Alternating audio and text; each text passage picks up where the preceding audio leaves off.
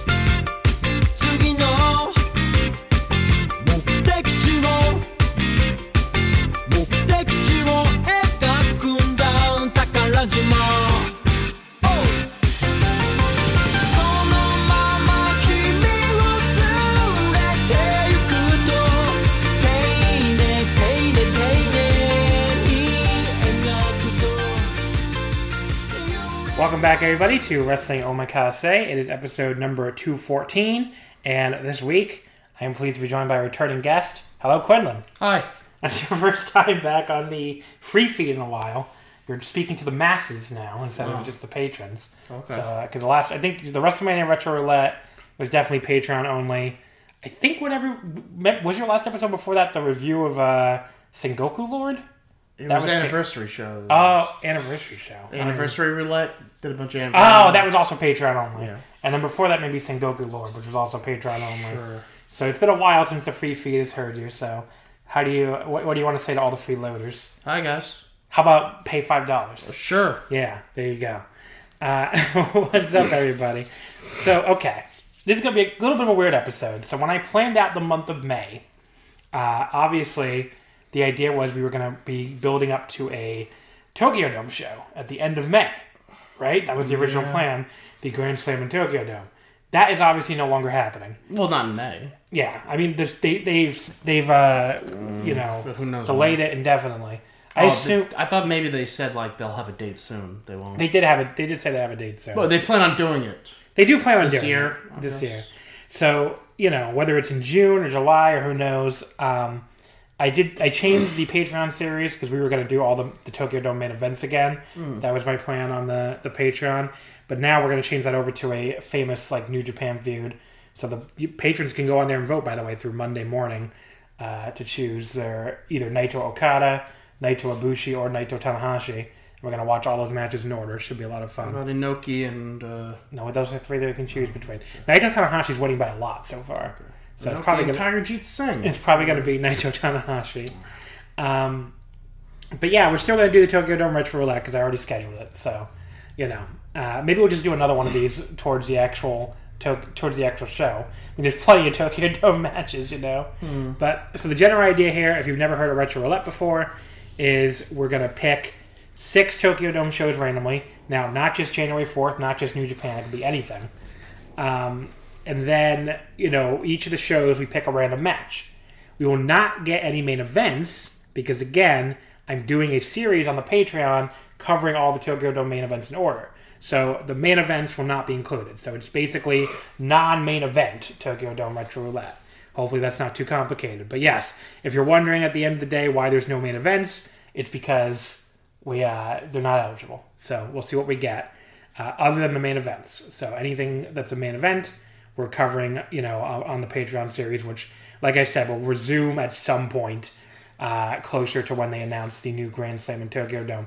The first time I started that series, which you can listen to, uh, all of it on the Patreon right now, all of it that's up so far uh, at patreon.com slash wrestling omakase, we got up through 95.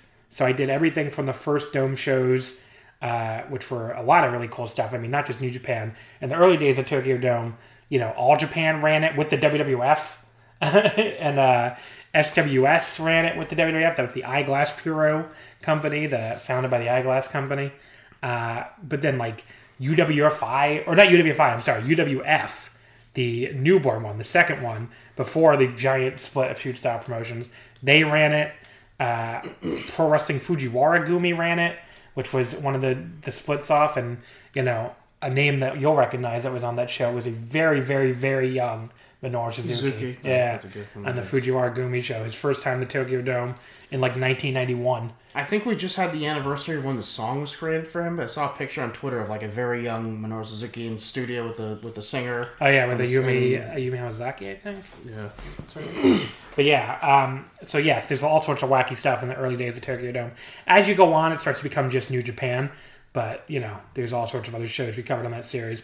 Where we're going to resume on the Patreon will be the um, you know right at the New, New Japan versus UWFI feud, so that'll be a lot of fun to cover as we get to the mid to late '90s. Uh, but yes, Quinlan's like trying to tell me to wrap it up or something. We haven't even picked the matches yet, so we're just recording the intro. I'm excited to know what matches we get. Okay. So what else has been going on though? You don't want? There's nothing else you want to talk to the people about? Um, How about how great my birthday party was since you were It there? was fun. Uh, I picked a great I, restaurant. I still want to know what that game room was, but I guess we'll never know. it was like all boarded up. There's so many signs leading to it, and you couldn't even see inside. Yeah, we were walking through um, the in- Industry City, I think it's called in Brooklyn, which is like these all these like abandoned warehouses basically. They turned into all these restaurants and stuff. And yeah, there's like all these signs for a game room. So like, I want to see what the game room is, and you have to walk so fucking far through all from warehouse to warehouse to warehouse, miles. and we finally get to this game room and it's boarded up. Yeah. So I don't know. We don't even know. we'll never know what the game room was. Well, one day maybe it'll reopen. Um, but yeah, we the restaurant I picked was great. I love that Waku Waku place. Really good alcohol. Yeah, the hot- the hot sake at the end, right? I thought we were ordering four shots, we actually ordered four bottles. Yeah. But uh, I got really fucked up last week, folks. You were like close. You I were was pretty bad. you were pretty drunk. I I've saw, been much drunker before, but I saw you. You were like gone. I was the most drunk. That was like the. Mm, I think I was more drunk the last time I went to AC and I got the Centauri and Coke. Oh yeah, yeah, yeah, yeah. You were pretty drunk though. Not You- the drunkest I've ever been. You were the second most drunk there after me.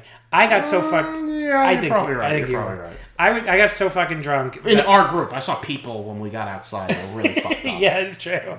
Worse than either of us. Um, I don't know about me. I was so drunk, like you know, it, probably the most drunk I've been since that party, yeah, where you like fell ten, down the stairs. like ten years ago. kept asking me if I was okay. Um, but yeah, like anytime for people who don't drink, I guess, or people who do drink and don't wear glasses, anytime you are so drunk that you can't tell if you're wearing your glasses or not because it's that blurry, you're pretty drunk. So that was me the whole ride back to the hotel. So. uh And then you threw up too. and then I threw up. I I've don't know why you had to tell the, wow. the you had to tell the fucking listeners about my vomit. f- I feel proud that I've never thrown up from drinking. I yes you.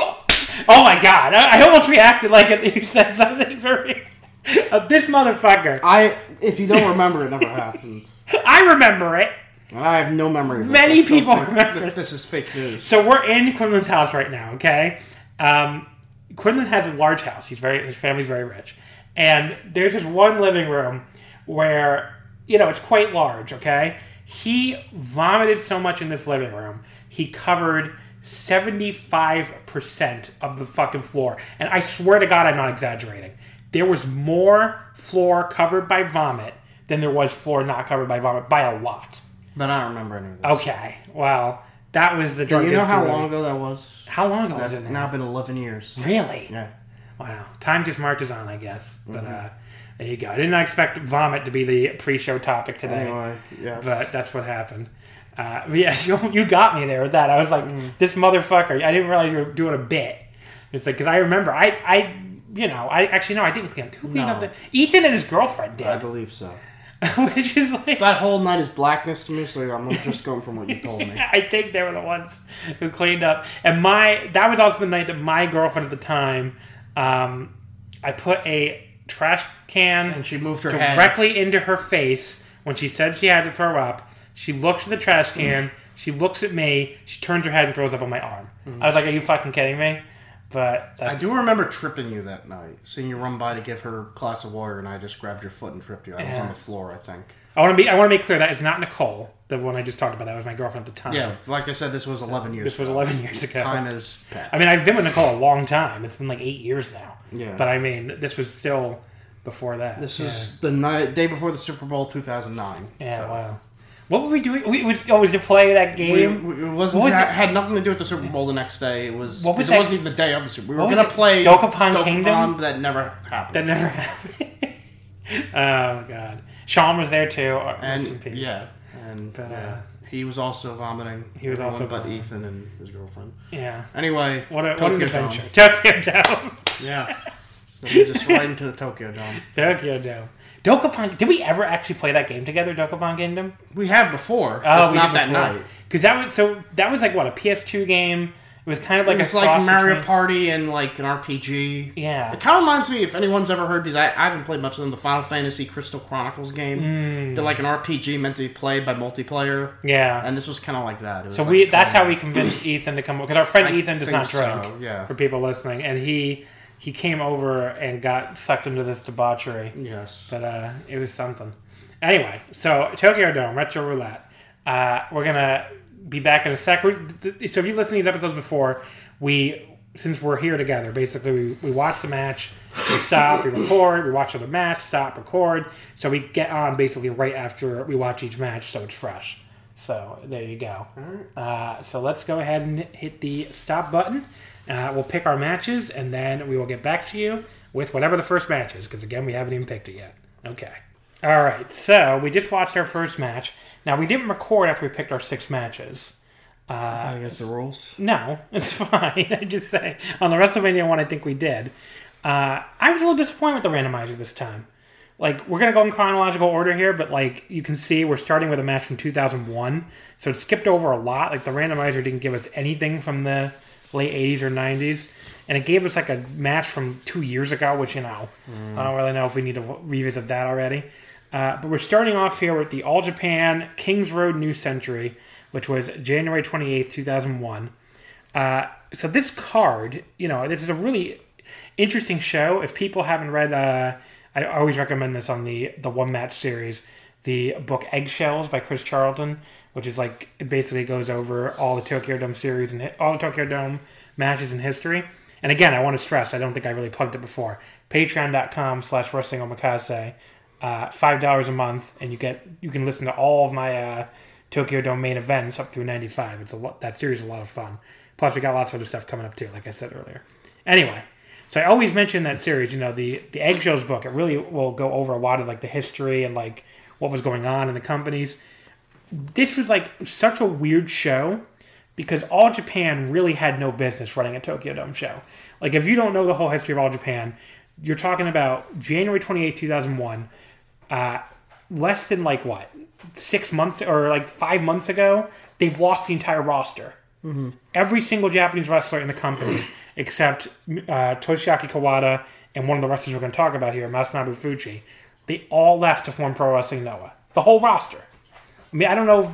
You know, it'd be like if basically if every single person in New Japan except off. except uh, I don't know Naito and I'm trying to think of a Fuji Naito, Naito and Nagata probably makes the most sense. Like the the one B attendance. uh, yeah, that's that's not a real attendance. Like the one B guy, which is Night, which was Ka- Kawada, and you know the the old like statesman guy. Like pretty much, if Naito and Nagata are the only two wrestlers in New Japan, every single other Japanese wrestler, maybe a bunch of the foreigners stayed, but like every single other Japanese wrestler left the company.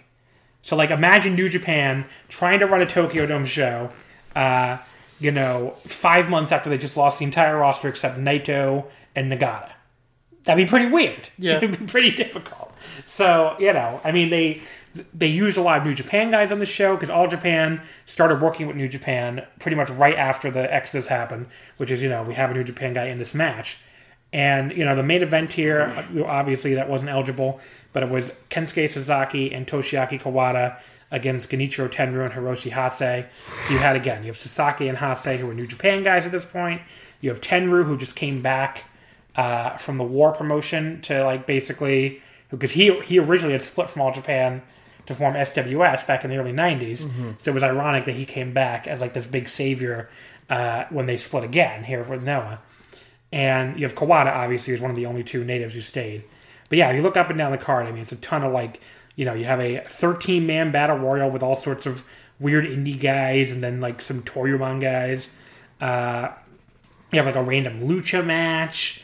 Um, you know, you've got like other weird, scummy indie guys from the time, like uh, you know, yeah, Masahito Kakihara and Mitsuya Nagai who would become regulars. Real and El yeah, that was a that was a lucha match.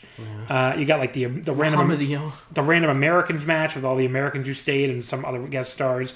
Gary Wyndham, Curt Hennig, Mike Rotunda Terry Funk. against George Hain, George Hines, Jim Steele, and Johnny Smith. Yeah, Terry Funk worked the show. Abdullah. This was, I think, the, Who the is Giant Camilla? Is that Kamala? No. no, it's a different giant. Giant, I think. Uh, let me see if it, who it who it is. Yeah, he was like that Ki, giant Kimala too. Oh, okay. Yeah, he was a different guy. Uh, you know, so you, you had Steve Williams and Mike Barton who stayed, the former Bart Gunn. Um, and, Yeah. and this was like the Stan Hansen retirement show too. But yeah, Fuchi versus Liger is the match we got here. I don't think I said that. Uh, Masanobu Fuchi versus Jushin Liger. It was a, you know it was an interesting match to see. So this is during Liger's uh, like original black costume period where he's heelish, but he's also wrestling heavyweights. So he wrestles as the underdog for the entire match, which you point out is just weird. Yeah. It's weird that he's the bad guy, but like He's he's getting worked over the whole match. Yeah. So the crowd's just like, uh, yeah the crowd just, the crowd doesn't know how to yeah that's a good way to put it. it. This is such a weird like okay the first ten minutes of this match are as boring of a first ten minutes. you're not going to talk about the theme song? Oh, you, go ahead. You like it so much. So Liger comes out to Liger's song, and then Fuchi's theme hits, and the look on your face was so funny. I was you don't watch a lot of All Japan, no. so you didn't know. I was like, is Tom Cruise wrestling? Yes, because Um, Danger Zone starts Danger playing Zone like, from like, Top Gun. Like, like ah, and Grand Theft. Auto 3, I think it was in a lot of. too, I went to the I never. Danger Zone. I had no idea that once bl- was blared into the Tokyo Dome. Like, it's like Multiple okay. times because he would have done the other All Japan. Oh my Tokyo god, that was weird. Yeah, it's funny. Um, but yeah, the first ten minutes so boring, especially like okay.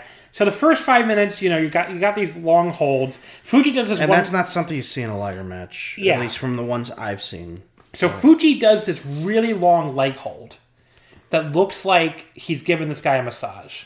It looks like he's at the chiropractor. Like- basically. that's something I see. That's something I used to do. I get done for my back problems, not to hurt me.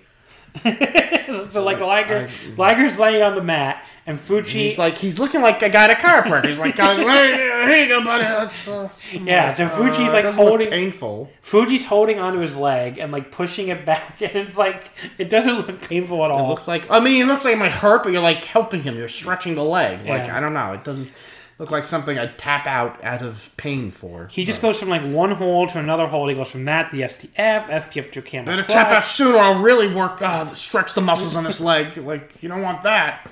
Like, I don't understand. Like you know, then we get like one brief moment of excitement here where Liger gets out of the STF, hits uh, some slaps to the face, a running knee to the gut, which Fuchi sells very well. I like to sell like a lot, hitting that knee to the gut. But then Liger puts him in a modified Indian deathlock, and that goes on for what feels like forever. Fuchi escapes. Uh, you know, he chokes Liger with his boot for what feels like forever. Just like minutes five to ten, uh, especially, just felt like an eternity. Like I was like, where the hell is the ten minute call? And then it finally happened. I was like, oh my god. Um, Liger did establish himself as the heel when he refused to let go of an armbar around this time, the cross arm breaker. The crowd did get very mad at him. So, uh, you know, the, cr- the crowd was completely dead for the first 10 minutes, but here they started picking up. And after the 10 minute mark, the match does get really good. Like, I really like everything from from minute 10 to 18. Uh, you know, Liger hits his slaps to the f- series of slaps to the face.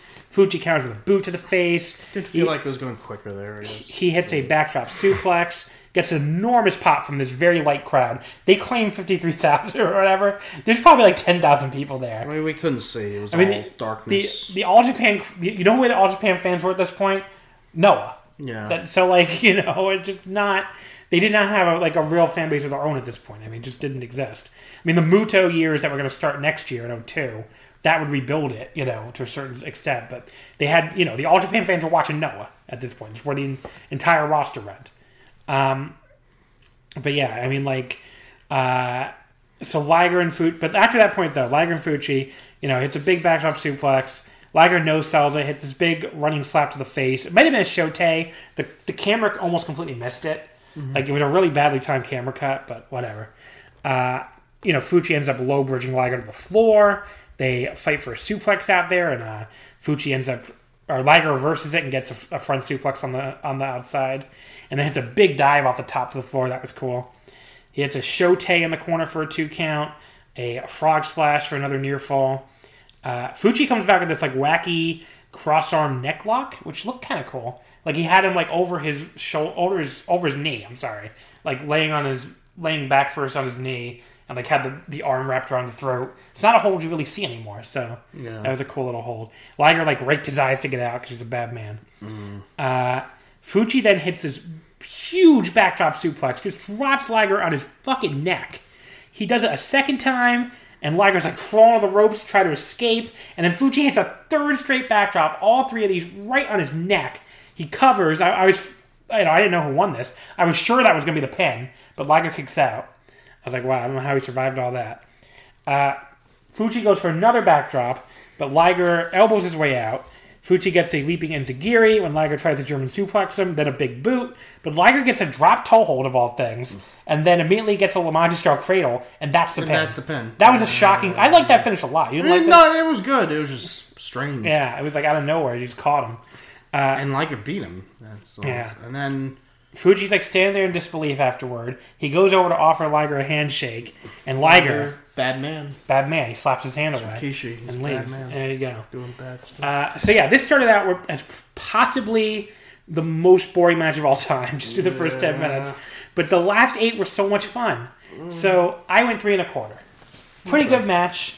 Uh, I may literally tell you to fast forward to the first ten. Like if you're Yeah. gonna if you're gonna decide where to watch You gotta this, watch the the op- uh, the entrance. Yes. stuff. Yeah. But then like fast forward to the first ten minutes of the And match. you might we didn't mention we, we didn't get a good look, but we think we saw a ta- Oh, yeah, Tanahashi. Tanahashi. Yeah, it came out possibly come. well, he would have been already. I think he's Liger. he's like less than a year away from winning his first title. I think. So maybe it wasn't him. I think he was out there with him. I don't think he was like a young boy. yeah Oh, he was just walking Yeah, yeah. the ring. Okay. I think he's pretty close to winning his first title. I forget when he wins that under thirty title. I think it's coming. Oh, okay. Yeah. Uh, but yes, so again, just fast forward the first ten minutes. Watch the last eight minutes. It's great. Uh, next match we're going to be watching. This is going to be a weird one. This is from the same year. This is now the New Japan Indicate of Next, uh, the October eighth, two thousand one Tokyo Dome show. Back when they were still running multiple Tokyo Domes in the, in the year. And the match we got here is Bob Backlund and Tatsumi Fujinami versus Dory Funk and Terry Dory Funk Jr. and Terry Funk. So we'll see what that is like. That's not on New Japan World, by the way. I found it on the Chinese high seas. So uh, I will definitely provide the. I'll have the link for this All Japan one on YouTube and for this one, uh, this New Japan match in there. But the rest of them can be found on New Japan World. So anyway, yes. Uh, give me one second. We'll be back with that match. All right, so we just finished our second match uh, from the New Japan Indicate of Next Tokyo Dome show on October 8th, 2001. So still in 2001 here. Uh, this was Bob Backlund Tatsumi Fujinami beating Dory Funk Jr. and Terry Funk. Uh, so we found this match. This is not on New Japan World. I found it on the Chinese high seas. Uh, Bilibili. But uh, that's the name of the site, Bilibili. You looked at me like, the- Chinese high seas. the Chinese high seas, you know, like the pirate sea high seas. Anyway, uh, so this was the fifth match of the night here. Um, we so we saw the Bilibili video clip, and it was like 25 minutes, and we were like, "How the fuck did these old? I mean, these guys were really old. Back, two- even in- back then, really back Dory then. Funk Jr. looked like he did all of his aging until then, then just stopped aging since. Like, I, I he saw looked like he was in his- his seventies in this match. I saw him live in in a on a fucking Tokyo 2016. Gurren, on a Tokyo Gurentai show in Shinjuku Face in 2016. So 15 years after this, Yeah. I saw him live, and he looked ancient here. He looked like Grandpa going to the to the restaurant. Like he, he had that hat on. He had the look. I mean, once he got in the ring, he was fine. But I guess, I mean, he just he didn't. he, he looked. He was able to do what people wanted him to do, basically. You know. Terry Funk looked pretty much exactly like I remember him from the Attitude Era. He still looked He exactly looked like same. yeah, yeah, the Chainsaw Charlie. Yeah, you know, like WCW, ECW too, all that. Um, Bob Backlund looked old. I don't Looked know. old, but could still do stuff. Yeah, Yeah. He had the American flag. He was yeah. still very excited. You were in the bathroom when they announced his name. He did did a dance in the ring. And, you know, he was very There were a bunch of little comedy spots in this match Yeah. that were kind of in, This is when Bob was starting to get a little wacky, start to lose his No, no, mind. no, no. Well, was like six after years. yeah. Boy, after because he lost his shit in WWF. Yeah, like actually. 90, 94. Or- yeah, yeah, you're right. Yeah. But then he just yeah. like seven years later. Um, but yes, so uh, you know the, uh, some of the other stuff on this show. Th- this has a really famous main event that I'm really looking forward to getting to in the one match series on the Patreon. Remember patreon.com slash wrestling Why are you podcasting. Uh, Yuji Yuji Nakayama and Yuji Nagata versus Hiroshi Hashi and Keiji Muto. That match is fucking awesome. Just a really amazing match. You know, Akiyama coming into team with Nagata. Uh, there's some other stuff in the show I wouldn't mind getting. Now, none of it I think is on New Japan World except for the main event. Yeah. So I don't know if I would have been able to, been able to find half this stuff because a show coming up next, we weren't able to find anything. Um, but yeah, we did. Uh, you know, like Kazuyuki Fujita versus Kensuke Sasaki was the semi-main. That would have been really interesting to talk about. Uh, you know, the opener, a four-on-two handicap match. Or not the opener, the second match. Tanahashi, Kenzo Suzuki, Wataru Inoue, and Yu- Yutaka Yoshie against Giant Silva and Giant Singh. You know who Giant Singh is, right? the Great Khali. Yes, Giant Singh is the Great uh-huh. I remember they had a feud not too long after that, I think, and I heard it was the worst thing in the history of mankind. Great Khali has a 2.34 rating on Cage Match, if you're wondering. Is that higher out than, of 50? higher than, Is higher, that out of 5? That's out of 10. Higher than Giant Silva is a 1.35. That's out of 2? No, it's out of 10. Hmm. uh, but yes. So the match we got here, Hall of Famer. there really isn't much to say about this match. Um, you know, The very. crowd was a lot hotter than they were in that first match we watched. They, crowd the, loved the it. Funks did anything, and they're like, "Woo, yeah!" they always love the Funks. If you ever have you ever watched like the Funks in All Japan in the 80s? I, I've just heard that they were beloved. they were beloved, yeah. Yeah. So it's always they. I mean, that's why Dory Funk can still go over there to this day. yeah, to this, and he still loves to go over there. yeah. He loves how they they love him, and he loves them. the so. salary men come out to like they love watching Dory Funk Jr. Um, but yeah, I mean, there's like a spot. So they start with Dory and Fujinami. For some reason, they both hit the ropes and then both immediately tag out to Terry and Backlund. That was kind of funny. And then they, you know, they grapple. The two of them grapple in the corner. Back, Bob Backlund like crawls through Terry's legs and then does a big wacky dance to celebrate. Yes. It's kind of funny. They tags right back to Fujinami. Terry tags back out to Dory. And then basically the whole match after that is Terry and Dory working over uh, Bob Backlund Yeah, and before the Fujinami hot tag. But I mean, really do much. you know. I mean, there's nothing here. You know, uh, Terry does some punches. Back and falls out of the ring. Terry hits a alleged pile driver on the floor that's like the worst pile driver I've ever seen. Yeah. It's like slow motion and like I get it. You don't want to kill the old guy. but, very yeah. safe. Uh, he follows it up with a pretty horrible neck breaker back in the ring too, uh, and they do it. didn't care. The Funks do a double suplex for a two count. And then we get a long, a really long arm lock from Dory on Backlund. He tries to cover him a few times, but then Bob Backlund like deadlifts him out of his arm lock and like lifts him all the way up and puts him on the corner, and the crowd reacts like they just saw you know the greatest spot of all time. Like the crowd goes crazy for this. They love Bob Backlund deadlifting this man out of the arm lock. Uh, but yeah, then you know he finally tags in Fujinami. Fujinami throws some kicks at Dory, uh, locks him in a sleeper, and then transitions over to the Dragon Sleeper.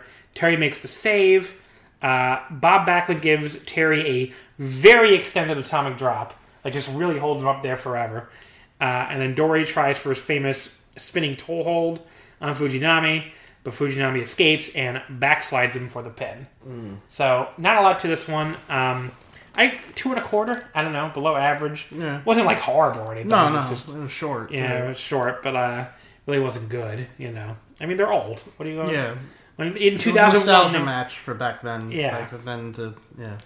it's it's funny watching like twenty years later, like oh, this was a nostalgia match twenty years ago. And all these guys are still not only still alive, but all but one of them I think is active. I think Bob Backlund's the only one that's official. Uh, no, Terry Funk is pretty much retired. I Yeah, think. Terry Funk's retired. I think. but he, not until very recently, I don't think. Yeah. And Dory Funk and Fujinami are still active. I think. yeah, Fujinami definitely is. And I Flo- think Dory has been forced into like not wrestling for a while due to the pandemic. But Yeah, but he was still wrestling. For he was still wrestling like right until things went to hell. So So the video file here includes a lot of post-match backstage commentary, including Fujinami telling Bob Backlund, "Thank you, Bob." everyone just marking out over each Yeah, other. they say, "Thank you, Bob. We just won" in English. Yeah. uh, kind of funny. The Funks show up and like shake hands with them. Uh, Bob, they say Bob Backlund's a little wacky, and Backlund's like, "I'm Mr. Backlund," Yeah. because I guess still playing off his WWF gimmick from the past seven years. Uh, but yeah, you know, it wasn't horrible. It's about the nicest thing I can say. Uh, you know, if you choose to watch this one, I don't think you'll like come away cursing your No, uh, no. your television or anything. Yeah. Okay, so we can get here into match number three, which I need to remember. I'm not going to announce it because I, I come back and like when the fucking break is over for them, it's like hap- you know it feels like it's instantaneous, instantaneous, and they announce the match. So we'll be back right back with the next match. No need to repeat myself. All right, so we jump forward almost exactly one year here. The next one we got was from New Japan's October show in 2002, which was called The Spiral. Uh, again, obviously from the Tokyo Dome, October 14, 2002. Now, this show had, let's see, 9, 10, 11, 12, 14 matches, counting three dark matches. on there. Um, there's one match. No, there's two matches. It's on there. Nagata Fuji is on here. Uh, What? I'm gonna hold on. I'm gonna get to it. So there's there's there's two matches from uh, the from this show on New Japan World. The match we got and the main event, which obviously we're not covering, which is Nagata defending the IWGP Heavyweight Title against Kazuyuki Fujita. Uh, I found one other match looking on Google. I found Joanie Laurer, Joanie Laurer, who obviously is Chyna, against Masahiro Chono. Uh, so basically, that was the only other match I could find. So you know, that, basically, the randomizer here is going to pick one of two, and it picked this. It picked Bob Sapp versus Manabu Nakanishi, which was the semi-main event. I would have loved to see Hiroshi Tenzan against the fake Great Muta, who uh, was some guy named Troy Enders. That would have been kind of funny. Toriano. Yeah, he teamed up. Dark with, match. He was managed by the Great Kabuki. Uh, but yeah, you know, Toriano in a dark match. The the six man tag opener would have been cool too. Oh, Bryan Danielson, Ricky And the Reyes, and Vanna Rocky Romero. Yeah, against Liger, Kakihara, and Tiger Mask. Yeah, couldn't, uh, Koji Kanemoto versus Heat for the junior title. Heat, of course, is Minoru Tanaka. I mean, those would have all been cool, but I couldn't find any of them. So what we got here, though, was quite something. Uh, so Sapp, you know, this is like, I think this is like in the peak of Sapp Mania, I guess. yeah. Trying they to say really what, liked them some sap. That what year did he win the fucking Tokyo Sports MVP? Let's see, because I don't, I don't remember. Because he's the only foreigner to ever win. Yeah. Yeah, you brought this up. I mean, it is pretty crazy. Uh, you know, Kenny Omega, as much as he wanted to win it, Didn't never won it. it. This was the year he won the MVP, Yeah. 2002. So there you go. I knew it was like either 01 or 02. He also won Rest of the Year in Nikkan Sports. Was he the guy that was in that episode? That's remember we used to go to cons. They play that s- silent library back in the day when anime cons existed. That silent library game show. There was some guy that was a that was a kickboxer that was in. Yeah, guess- was- was, was was- it him? yeah, yeah, it it was him. Bob Sapp. Okay. yeah, he was in the I remember he was really good at singing uh, Japanese karaoke. He sang like a song in Japanese and sang it very fluently. For what I could. I mean, I'm not a f- Japanese speaker, but it sounded to me really good. Yeah. But uh. So, He was really popular in Japan at this time. They, Yeah. they loved him. so basically, you point out what you compared it to. The Brock Lesnar title matches we've had in the last few years, where Yeah. it's just a very short eight minute match, but it's all action, just two guys just beating the hell out of each other, and that's what it was. I mean, the the bell rang, they charged like two bulls, and he uh, Sapp grabbed Nakanishi, power bombed him, That was the first thing in the match. and he rolled out of the ring and almost got counted out. And I was like, is this going to be a one? It was a giant beast bomb from Sapp. Yeah, and then they kept going, and it was it was never boring. I mean, like I said, the match I saw it was eight minutes long, so I was Yeah. like, oh, and then I'm like, oh, this reminds me. I'm wondering, reminds me of the Goldberg and Brock, Brock. Lesnar matches. Yeah. And basically every match, Brock, he's most of his matches have been kept short. Yeah. Like his match with uh, Sometimes it really works, like Finn Balor, the, the Goldberg one at WrestleMania. Yeah. Those are awesome. he had one with Sometimes- Daniel Bryan that was really good too. Yeah, sometimes they're not good though. Yeah, like that one with Seth Rollins at I WrestleMania, don't even remember this where like. Low Oh. blows him and beats him immediately. That was Oh pretty yeah, stupid. that, was that was dumb. There's some other dumb ones too. That He had one with Drew that was pretty good, if I remember right. There's one with, oh uh, no, Drew. Who did didn't Drew have a match recently that wasn't with Brock, but it kind of reminded me with of Goldberg. was it with Gold? Yes, Goldberg. Remind me of that too. Yeah, it was like three minutes. Yeah. Like, Well, anyway, it's short so- but all action. What was the act? Let's see what the actual match time was here, because obviously eight minutes includes like two seconds of post and pre match. pre where we hit So that the actual silence. match time was six twenty six. Yeah. So six minutes and twenty six seconds. Um, but yeah, so like like you said, it starts with that power bomb. Sapp like you know uh, is like all posing. He's like all you know kissing. He's literally kissing his uh, biceps. yeah, yeah. While Nakanishi's like on the outside from the power bomb. That power bomb was awesome. Like the one thing Bob Sapp could do very well is hit a giant sit out power bomb. It's more like a layout power bomb. Like he lays himself out when he hits his power bomb. Um, so Nakanishi finally rolls in. He gets this big like standing spine buster, and then immediately instead of covering, like starts ground and pounding. He even throws some like Mongolian chops from there, which I thought was Yeah. awesome. And then you're too close to the mic. And then you know, Sapp reverses with like he like starts choking him with one hand, reverse it, and then he throws the most bizarre ground and pound I think I've ever seen. Yeah. I mean, the one thing about Bob Sapp, he wasn't good. Okay, he was not good at uh, like doing moves or like you know, you know, like execution of moves. He had incredible charisma. Charisma. Get the crowd. get the crowd going crazy. But like his, so he's doing this ridiculous ground and pound.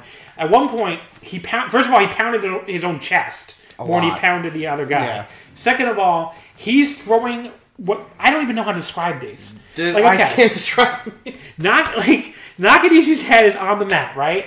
Sapp takes his two arms. And It's like he's hitting next to Nakanishi's He's head, hitting the mat on either side of Nakanishi's but head. not actually hitting Nakanishi. up and down. Boom, We're boom, boom, I wish there was a camera on us. We're Yeah. both doing it, and like it looks so fucking ridiculous.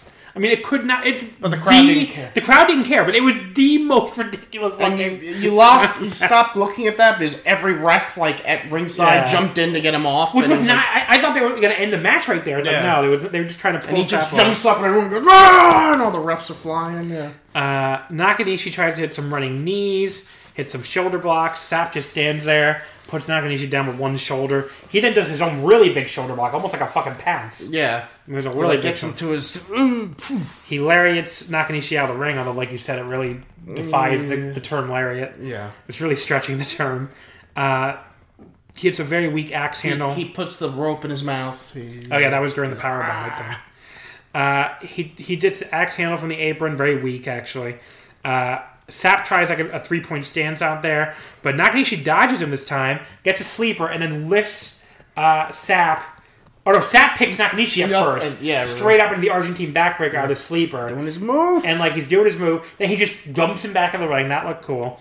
But then Nakanishi uh, finally does get the Argentine backbreaker on Sapp back in the ring, which that was the big impressive Yeah. moment of the match for Nakanishi. The crowd went crazy for that. He slams him down, and it honestly looks like Sapp. You pointed this out first, actually. It looks like Sapp is about to cover Nakanishi. When they hit the mat, it's very weird. It's like, buddy, you just took the move. move, yeah. Not supposed, You're you're, supposed to be selling. It was really weird. Uh, Nakanishi climbs the top rope, hits a chop off of there. Top rope. Uh, that drops Sapp to one knee. They both oddly start stomping their. That was the weirdest part of the match. Nakanishi starts stomping his foot like he's gonna get go for the ladder, which he used to do all the time. like Shawn Michaels to him the bat. Man. starts stomping with him, and I'm stands like, up and starts stomping with him. I'm like, you're his opponent. "You're his opponent. You're not supposed to cheer on your opponent." So- Very weird. It's like I was like, what am I watching? Yeah. They both start stamp, stamping their their fucking Like boots he's like, together. "Yeah, Nakanishi, get him!" Oh wait, that's me. Like, it was so bizarre. I was like, what am I watching? Uh, oh, this is where he bites the top rope. So they both hit these lariats on each other. They collide. They don't go down. Then Sapp hits his big standing drop kick that knocks Nakanishi to the outside. He bites the top rope, uh, Ishii style. yeah, and show how intense he is. is uh, Count it out. count it out, and That's that's, the the finish. So kind of stupid finish. What are you gonna do? Uh, they didn't want him to get pinned, I guess. I really was like, I don't know how to rate this. I Yeah. mean, it's it's not bad clearly Yeah. because it's a it's a crazy spectacle. Well, well, it's bad, but it's fun bad. It's Yeah, I just guess a fun so. piece. There are some bad looking yeah, moves, but horrible. you're not gonna. You're gonna have fun. You're Yeah. gonna have a wacky time. I It's like the Brock Goldberg. That was, that was yeah. better than this though. I think. Yeah, but, I mean the type of style Yeah. matches they work. Yeah. I gave this three stars finally. I'm like, Yeah. I can't go lower than that because I had such a great time, but I can't go higher because because Bob Sapp was pounding the mat on either side, Side of his head, head. he was really hitting that mat. Maybe he thought he'd make so much noise and make him deaf. I don't know. It was If he something. landed the mat. Uh, what a match! What a match that was, folks. Okay, so we are halfway done. That is match number three. So I don't know what you're trying to tell me because I'm still recording. So match number four will be up next. So we will see you in a second. All right. So the next one we watched here was from the original Wrestle Kingdom. So we jumped forward uh, a little over four years. Episode one. Uh, so Wrestle Kingdom 1 from January 4th, 2007. Uh, a claimed attendance of 28,000. So you can only imagine how few people were here. Probably like 10,000 people or something. I guess. Uh, but yes, this was a interesting card. This is the first one we've gotten up to where like the entire card is on uh, is on New Japan World, so we could have gotten anything. Uh, the main event was Keiji Muto and Masahiro Chono against Tenzan and Kojima. That's the famous match where uh, Muto and Chono like pay tribute to Hashimoto, who passed away a few years earlier, the the third Musketeer of the Three Musketeers. Uh, it's very emotional, obviously. And you have two big title matches below it. I'm, I'm I just can't get my eyes off that six man GBH versus basically the WWE mid card trio. Buchanan, D'Lo Buchanan, Brown, D'Lo Brown, and Travis Tomko against Makabe, Ishii, and Yano. What? That's like a match I someone creating like like like Fire Pro Wrestling. I think they were RO and D at that point, maybe. I don't know.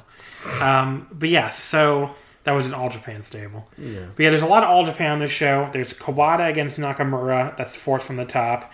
There's Tanahashi and Taiyo Kea, so that's the semi main event. Tanahashi defending the IWGP Heavyweight title against Taiyo Kea. Uh, there's a you know there's other like Kaz Hayashi is on this show. Um, you know, Fuckers. Nosawa Rongai's on this show. I I can't get. I can't. Oh yeah, Milano. Well, Milano was a New Japan regular at this point. Yeah. I can't get Nosawa Rongai's theme song out of my head lately. He started using this like random Spanish pop song in Pro Wrestling Noah, and I like have it on my iPod, and it's very catchy. My iPhone, I should say. It's very very catchy. Uh, yeah, Suwama's on this show. Suwama and Taru. It's when Suwama was in the Voodoo Murders. So, uh, but yes, the match we got here was for the Triple Crown title: Minoru Suzuki against Yuji Nagata. This was the first of three uh, Nagata Suzuki matches at the Tokyo Dome. Uh, this one went 17-22. Uh, they would meet two more times: Wrestle Kingdom five uh, four years later in 2011, and then Wrestle Kingdom seven in 2013. Uh, they've had 12 singles matches total. So, um, but yeah, this was a this was an awesome match. I mean, there were like some minor flaws to it, which I didn't even think you would. You didn't seem to even agree with me on. I thought like so it starts off kind of slow because like they do. Not the first thing they do is they're slapping the hell out of each other. Yes. Okay. When they go when they go to the floor, it gets kind of slow for a little bit. When Suzuki hits Nagata with this chair shot uh, up against the ropes, it makes a big loud sound up against the ring post, I should say. It makes a big loud sound. I'm sure it mostly hit the ring post. Yeah, almost at the ring post. But Nagata blades, and he lays there for a long time. Suzuki celebrates in the ring for a long time. It does take a while. And, you know, Suzuki Brain fog, insomnia, moodiness, weight gain. Maybe you think they're just part of getting older, but MIDI Health understands that for women over 40, they can all connect to menopause. It's at the root of dozens of symptoms we experience, not just hot flashes. MIDI clinicians are menopause experts, offering safe, effective, FDA approved solutions covered by insurance. 91% of MIDI patients get relief from symptoms within just two months. Book your virtual visit today at joinmidi.com. ends up blading as well at some point. Uh, they they really just they fight on the floor too long for me. Like I'm like, why is the ref not counting? You know, they, they, you you make it a face like you don't agree at all. So I guess that's fine. Uh, but I mean, I still think the match is awesome, especially once they get back in the ring. Um, you know, once they get back in the ring, you know, Nagata starts unloading with these hard kicks. Uh, Suzuki gets him in a headlock, and Nagata gets out with this awesome arm breaker. He like takes his arm and just like slams it down. The crowd goes crazy for that. And the image of Suzuki like gritting his teeth with a mix of like rage and pain while the blood runs down his face, just a great image. Uh, and then Nagata hits some more kicks to, to Suzuki's arm and chest. He then gets his famous reverse armbar, you know, with the Undertaker eyes, uh, before Suzuki finally makes the ropes. They trade headbutts on the mat. Then they start hitting more slaps to the face. You really like the slaps. Yeah, they slap the fuck out of each other. So talk more about the slaps or something. Uh, they're fun. They, they hit each other hard. Oh, what can I say about a slap? You, you slap the other person. I'm setting you up to, it hurts. To, to, to say something. That's all. Uh, Suzuki comes back with his, a whole series of slaps. Then he hits the Gotch style piledriver, but he's too exhausted to cover. So obviously Nagata kicks out by the time Suzuki finally covers. Another nitpick: I didn't love the octopus hold after this. It felt like it kind of interrupted the flow of the match or like the the build up of it at that point. But it didn't last that long anyway. Nagata got out pretty quickly, and then the only other thing about the match I didn't like, you know, Nagata hit some more slaps to the face. He gets this huge backdrop suplex. He drops Suzuki right on his head. He covers and he pulls Suzuki up at two. It's like the fucking Triple Crown titles are on the line here, which is like a really prestigious title. Yeah. And like pulling a guy up in a title match like that, I Like, really don't you want the title? I get I guess the idea is like, oh, he hates Suzuki so much, he wants to beat him up mm. more, but like beat him up after you pin him. Yeah. Like pulling up a two that was You're bad. allowed to do that. Yeah, I didn't well you're not, but I mean, well, but you, but no, but no one's ever been stopped.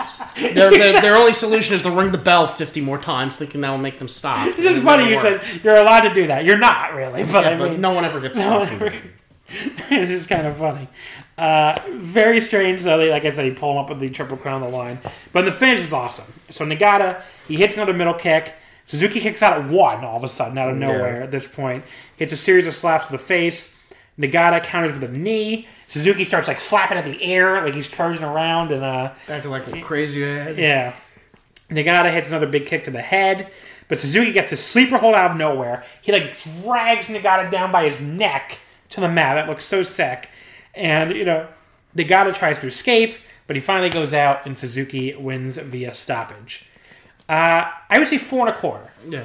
I like the ref stoppage finish. I feel like that's not used enough. Yeah. To this day. Is that what you would give it? Four and a quarter? Yeah. Yeah. Okay, so I guess I'm not as into rating as much as everybody else, but I usually just say I like the match or I didn't. But Okay. Uh, but yeah, so four and a quarter star. Since when? You always give me your fucking ratings via text. these, these are always ten.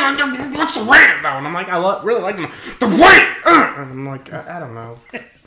Four and a quarter. So I don't understand what makes someone decide a match is either two or three quarters or two and a half. Or, Well, I can do this. Okay. okay, here we go. Two stars is bad. That's where bad I starts. know. So what's the difference between a match that's negative one star and negative one and a quarter? That Okay. that nothing.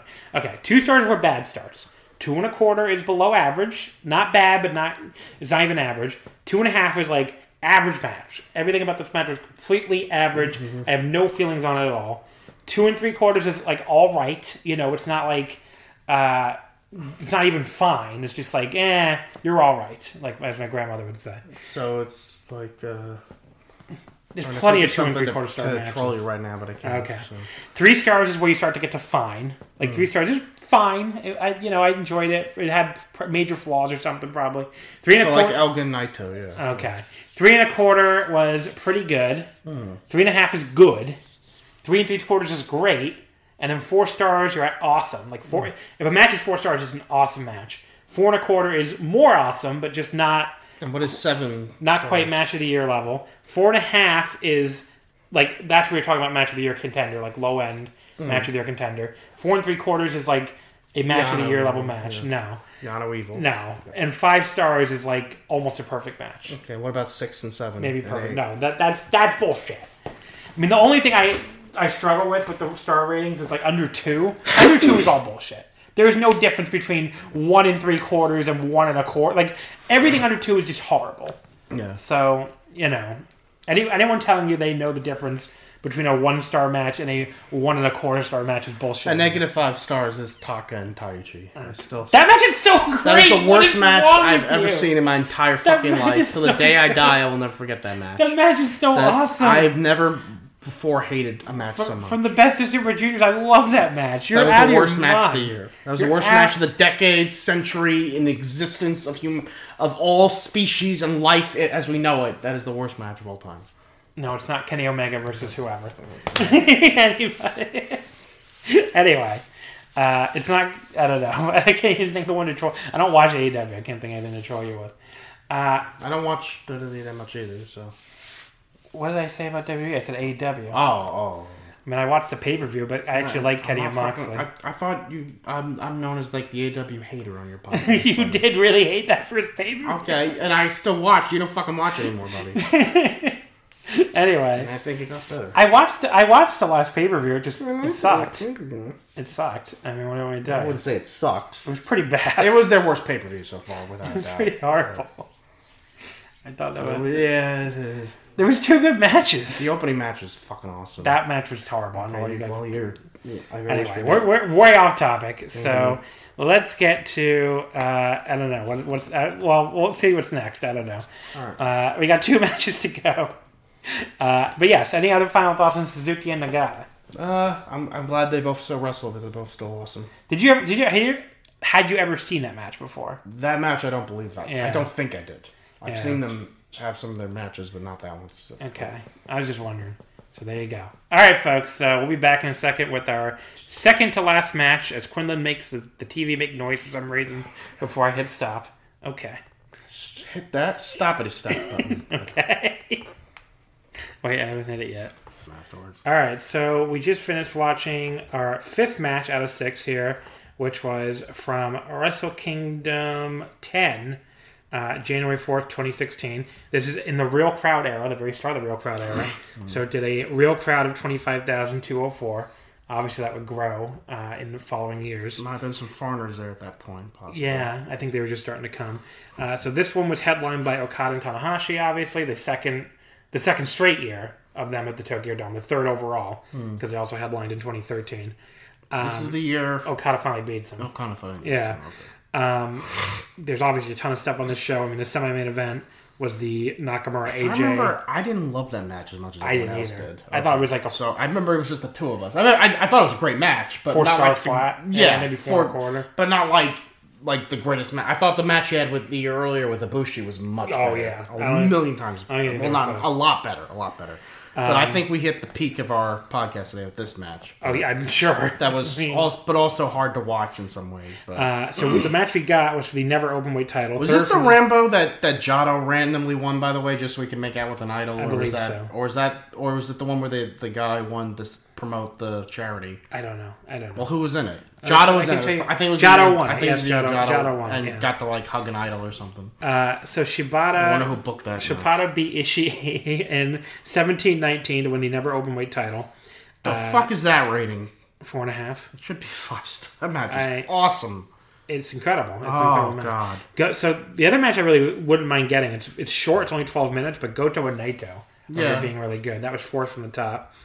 Uh, this is also where Kushida beats Kenny Omega with the roll up to win the junior title because Kenny was going to turn the next night, Oh, turn yeah. AJ and go heavyweight. This is when Goto. I was surprised. I thought Naito would get the next title shot, but it was Goto. Yeah, they, they thought they were going to hold off till they won the New Japan Cup. Yeah. and then he Meanwhile, beat. Goto had really. I remember their title match that this led to was really boring. It was not good. Where that was the one where painted Goto his body. and comes then- on the waterfall, Yeah, no, and but then he then the joins match- up with Okada. But, but, but the whole crowd basically like, you're not fucking winning this title, buddy. We're not falling for it like for Yeah. the sixth time.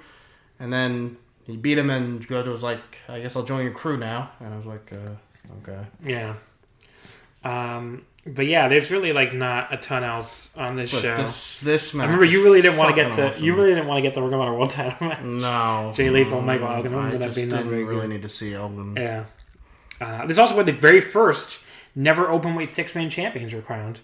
The Briscoes and Yano beating uh, Oh, Fale, yeah. Tama Tonga, and Yujiro And that Takahashi. random team where Yano just said, "I'm team with these guys," and everyone was like, "Why?" And they didn't have a tournament or anything either. It was just No, like just a match. yeah. Um, but yes, this match is incredible. This was even better than I remembered, honestly. Yeah, yeah, me too. Uh, this is their fourth out of six matches. So at this point, uh, Ishii won that famous match in the G1 in 2013. Mm-hmm. One of the best matches of all time. yep. That's a, the 12 minute match. It's like five I think stars. got a lot of people in the New Japan. Yeah. Then Shibata beats Ishii at King of Pro Wrestling 2013 a couple months later. I don't really remember that one. Well, you have like the loudest cup of all Oh, sorry. time, buddy. Uh, don't know- people don't even know what that is. Uh, G1 2014, Shibata wins again, so he's 2 and 1 at that point. Actually, no, Shibata wins every remaining match because he wins here to win the Never Openweight title. Uh, you know, from Ishii. Ishii, remember, had been coming off that feud against Makabe that went like all 2015 for the Never title. And then Ish- Shibata beats him the following month uh, at New Beginning in Osaka to in the rematch to retain the Never Openweight title. And then he beats Ishii in the semifinals of the 2017 New Japan Cup before he wins the New Japan Cup and then goes on to face Okada, which, you know, we know what happens from there, unfortunately. But yeah, I mean, you, you said it throughout this match. Uh, this match is incredible, and uh, you'll definitely enjoy it if you haven't seen it in forever. But man, will it make you miss Katsuyori Shibata? I mean, Yeah. one of the best wrestlers of all time. I really don't even think that's hyperbole. I mean, just I, I I struggle to come up with anyone who was ever as good at what he was trying to do. You know, I mean, he just beat the fucking shit out of people. He let the pe- people beat the shit out of him. Uh, you know, to to his detriment, unfortunately.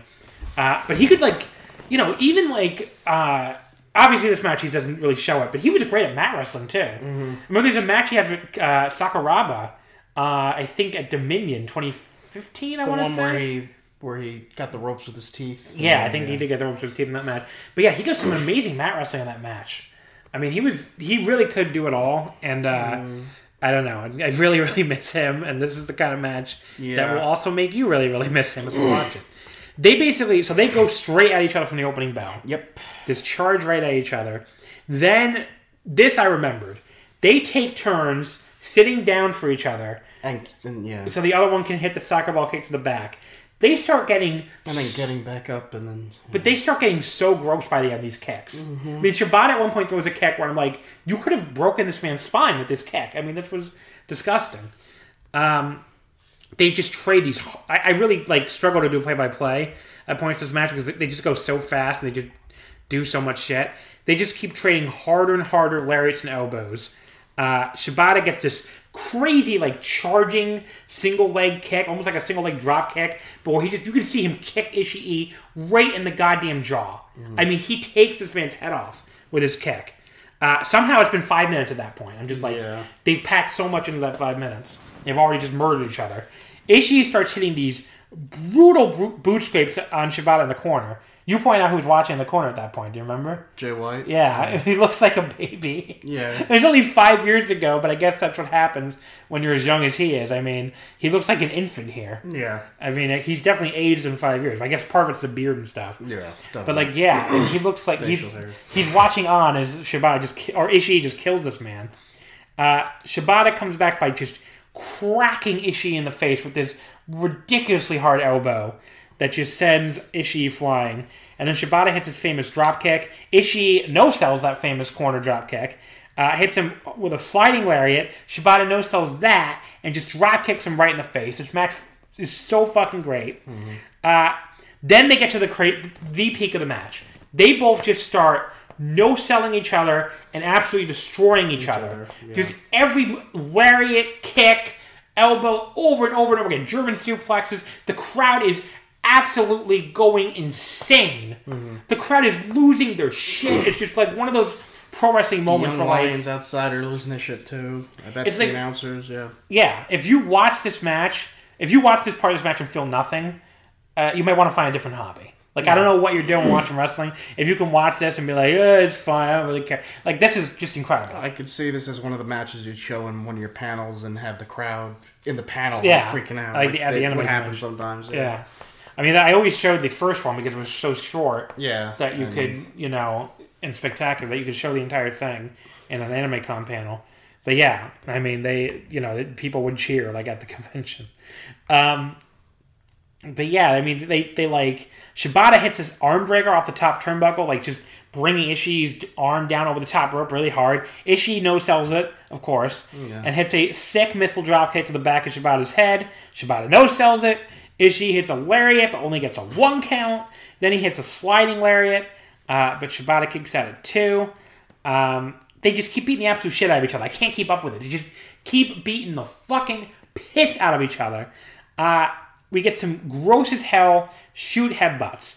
Those are hard to watch now, obviously, given Yes, especially how what we know happened to one of them. Yeah. given how Shibata's career ended. Those are hard to watch now.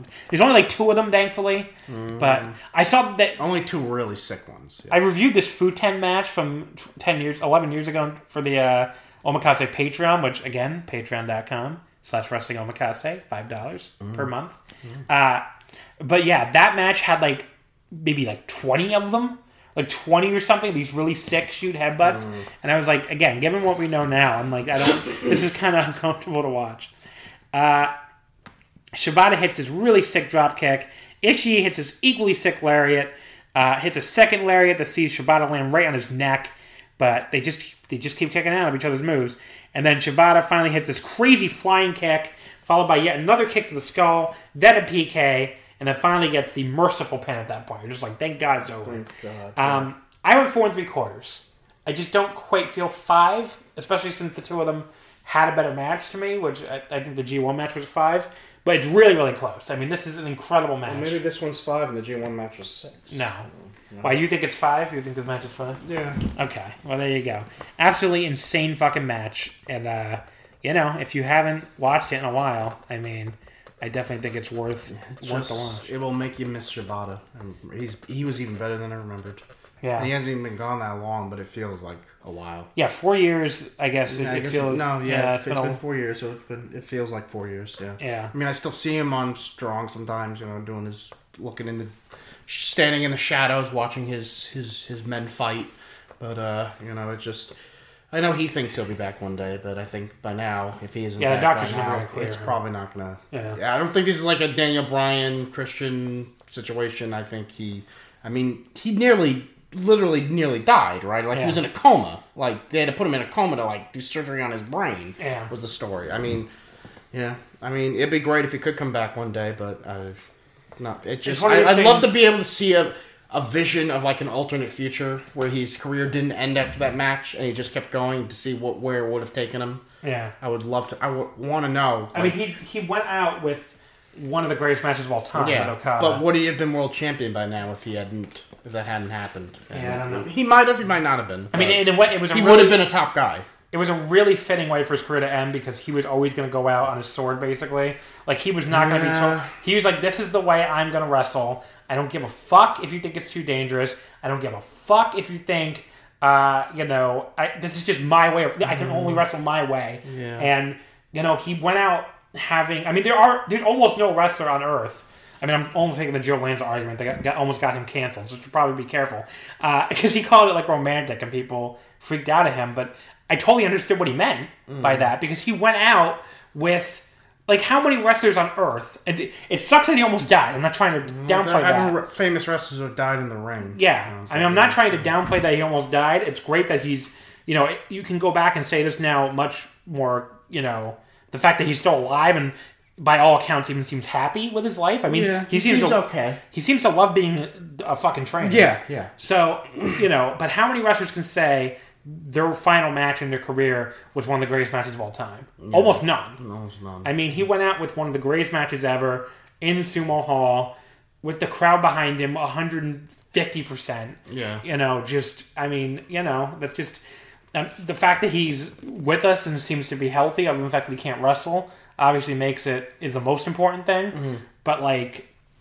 you know, I do, I do think there is something to the fact that he, he, is, he did go out on a sword. I mean, he went out the way he was going to, he was only going to wrestle a Katsuyori Shibata match. That's it. He was never going to do, he's never going to tone it down. He was never going to, you know, wrestle a little more safe or whatever the fuck. He was going to wrestle a Shibata match, and that's all he knew how to do, and that's all he was going to do. And, you know, I mean, he talks about this all the time in interviews. Like, I, I can only train people to wrestle one way because it's the only way I know how. So, uh, there you go. What are you sending a reminder yourself for? It's nothing. Don't worry about it. Okay.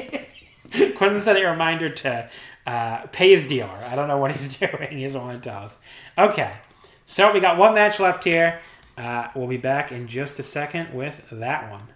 All right. So we just watched the final match of this episode Tetsuya Naito versus Chris Jericho for the IWGP Intercontinental title uh, from two years ago, Wrestle Kingdom 13, uh, January 4th, 2019. Do you want to come on here and say I was wrong? About what?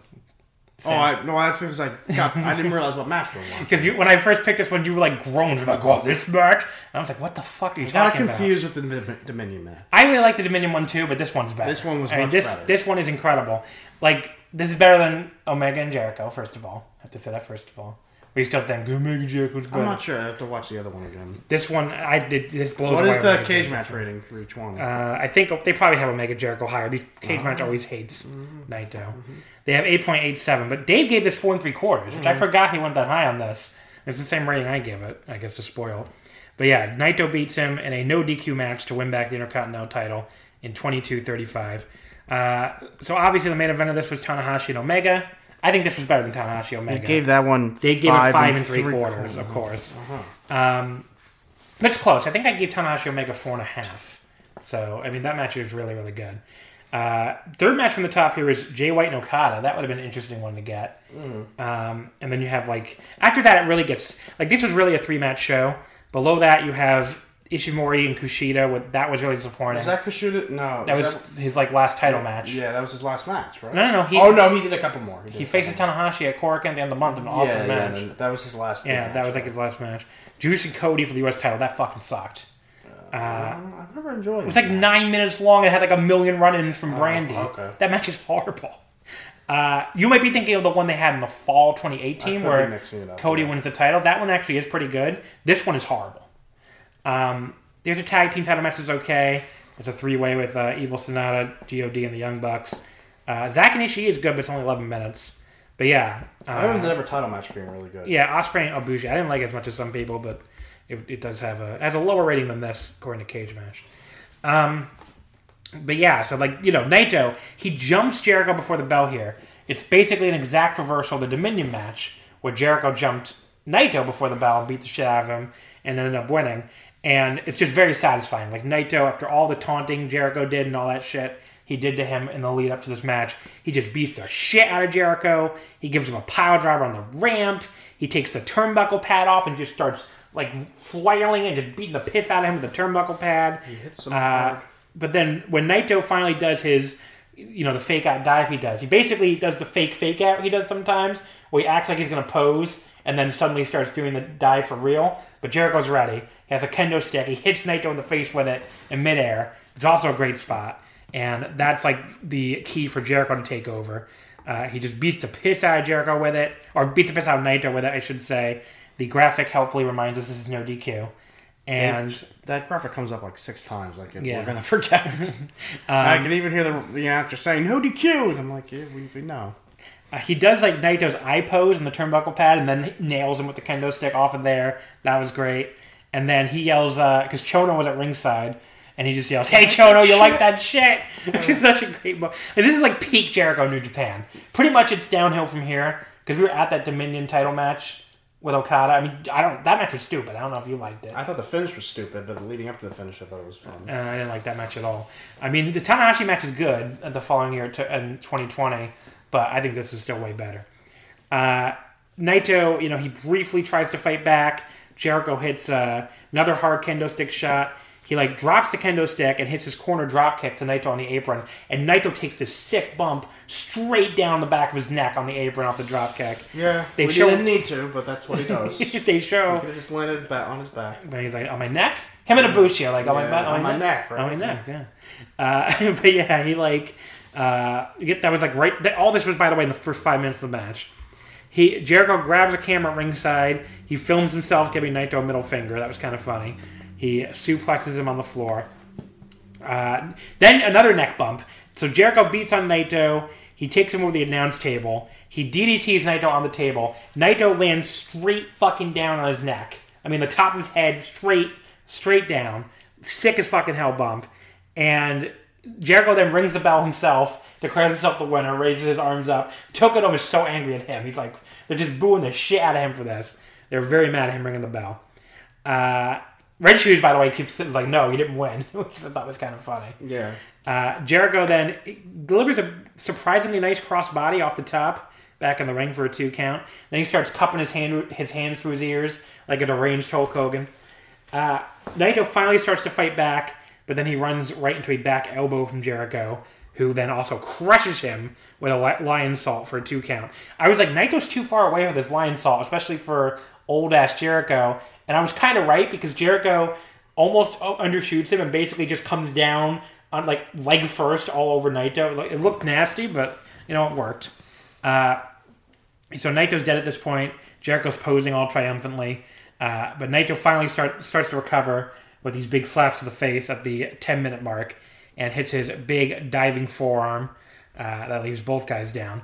Naito starts going to more of his usual offense. Jericho like gets his legs up in the corner when Naito charges in, keeps trying to kick at him, but Naito just like keep, absorbs his kicks, no sells them, and just spits right in his face, which obviously would not fly today. no. Uh, Well, yeah, Naito- that, that made, made me feel a little uncomfortable, but that was Naito- years ago. Naito uh, obviously would not not doing much spitting nowadays. Uh, he spits on Jericho some more, does his pose with one foot on him, you know, the eye pose. Uh, but then when he goes for his combo kick in the corner, Jericho catches his legs and turns it into walls. Very cool counter. Uh, Naito is finally able to fight his way out. He kicks Jericho off, but Jericho hits enzuigiri, goes for the code breaker. Naito blocks it, comes back with his sig- signature swinging DDT off the ropes.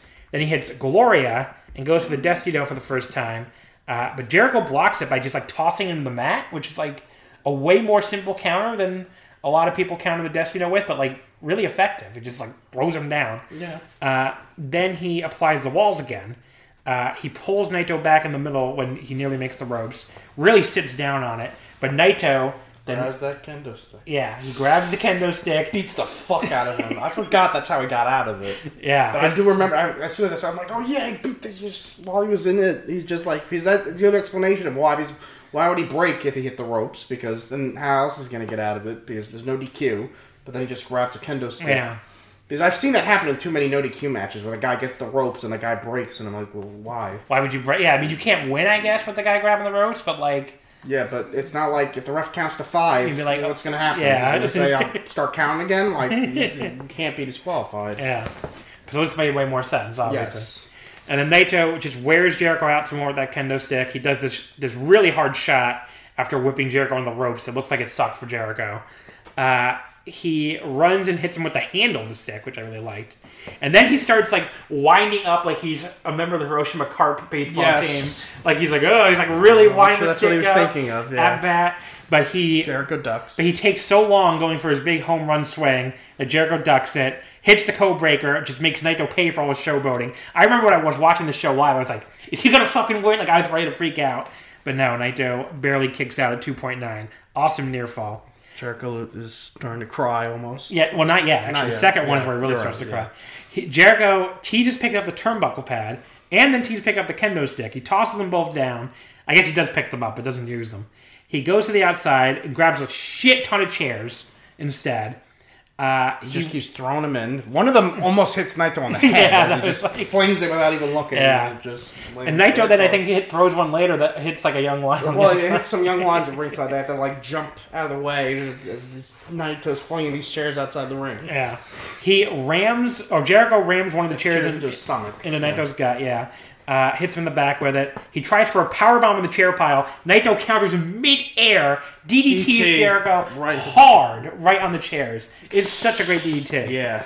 That, that's when Naito then starts throwing chairs all over ringside. Ring and young lions are dodging chairs being flung at them. Yeah. Uh, Naito then hits his own code breaker on Jericho. I totally forgot he did that. That was very Crowd cool. lost it. We're really excited for that one. Yeah. He kicks out. Jericho kicks out too.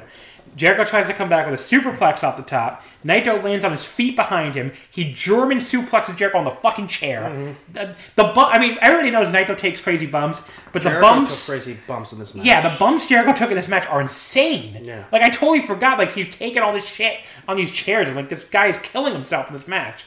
Uh, Jericho then shoves the ref away and low blows Naito. That's a little weird in a no DQ match. It's like, what's he gonna do if he catches you hitting a low blow, Whoa, buddy? he's not gonna. But uh, whatever. Then he hits another code breaker. Naito kicks out again, and that's where Jericho just does this great job looking like he's about to cry. Uh, weirdly, I remember when I was watching live, even though you'd think the second code breaker at the low blow would get me more, I, I bit more on the first code breaker for some reason. Like the second one, I was like, I feel like Naito's kicking out of this. The first one, I was like, oh my god, is he going to win again? Maybe because the way he did it had hit out of nowhere, I was like, oh my god. Uh, Jericho picks up another chair. He decides to throw it down again and go for the title belt. He goes outside and gets the Intercontinental title belt. Uh, he calls for Naito to get back up forever. He's like, get up, get up.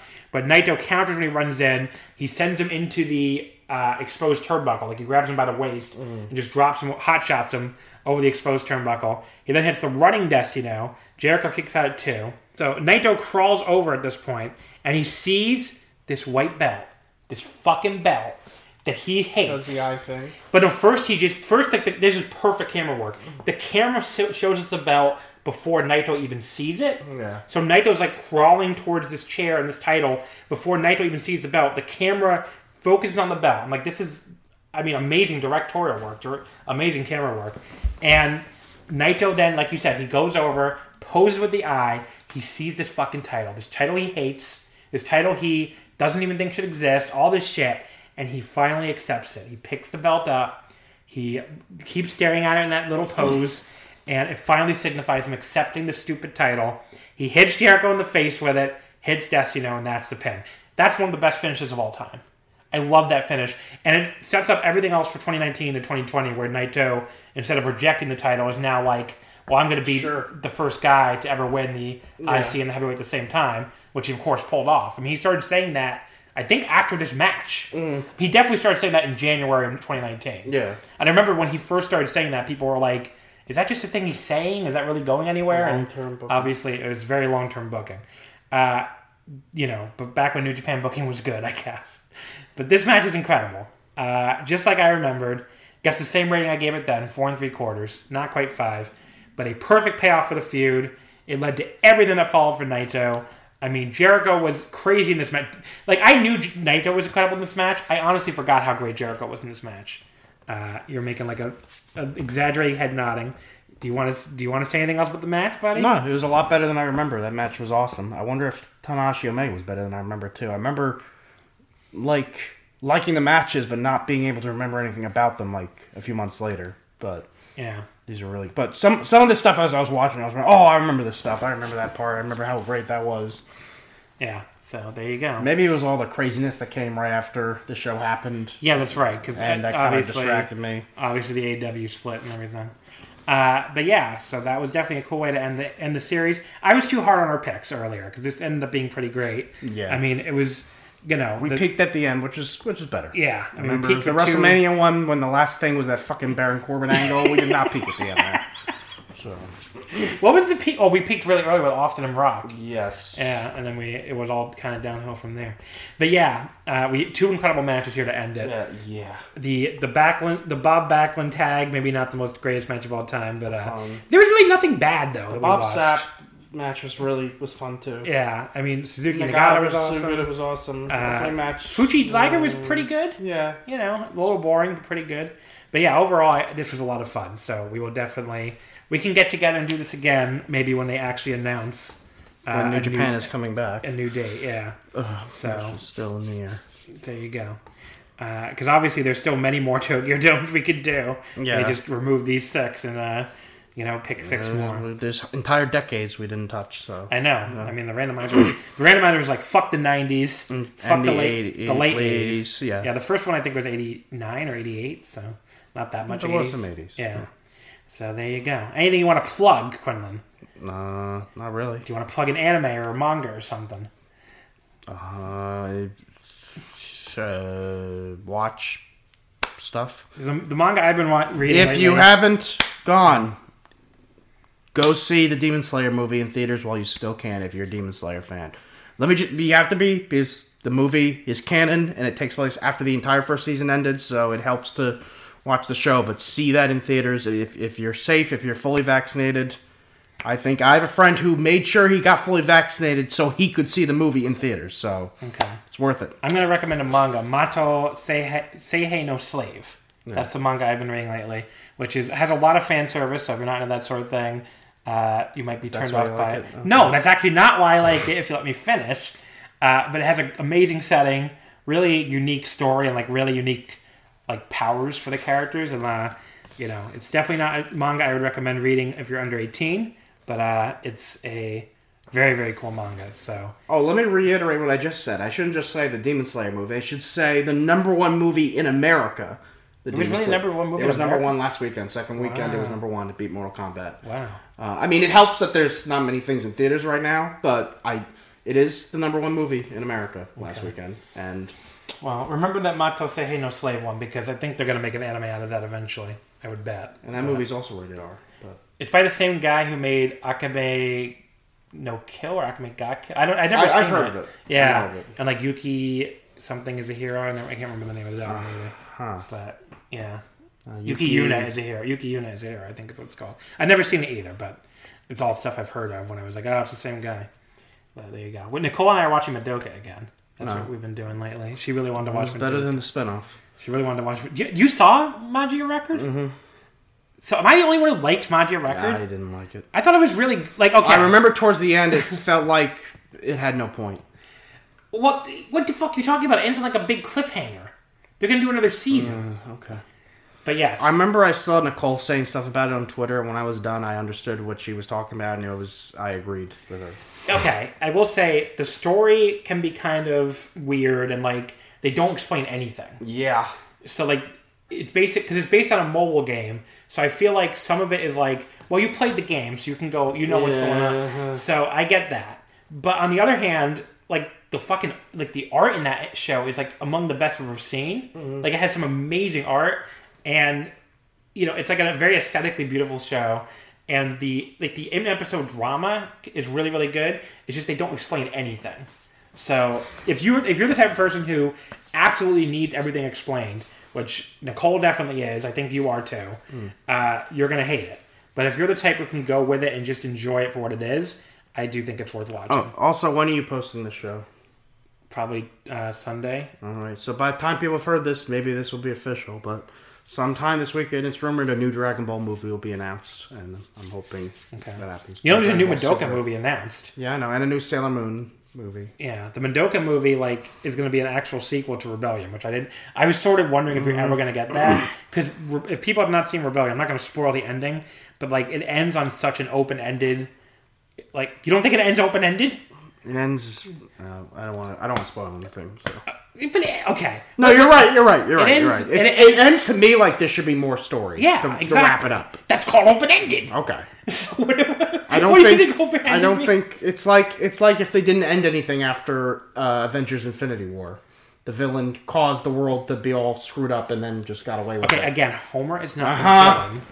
The villain of Madoka. I know. Well, obviously that fucking cat, that piece of shit. But it, I mean, I don't really need to see. Uh, I don't want to spoil it. So. I mean, we just spoiled a big thing. The Kyubey is the villain because you don't know that at the start of the well, I'm assuming people have. Yeah, You're right. you're right. But It- that- that's revealed pretty early on, though. And wasn't it like halfway through?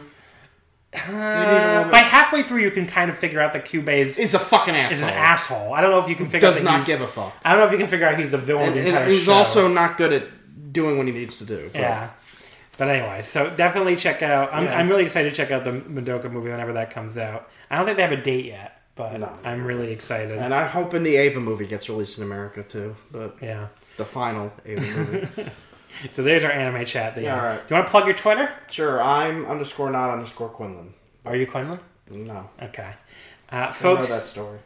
I, I know we told it like five times. I think.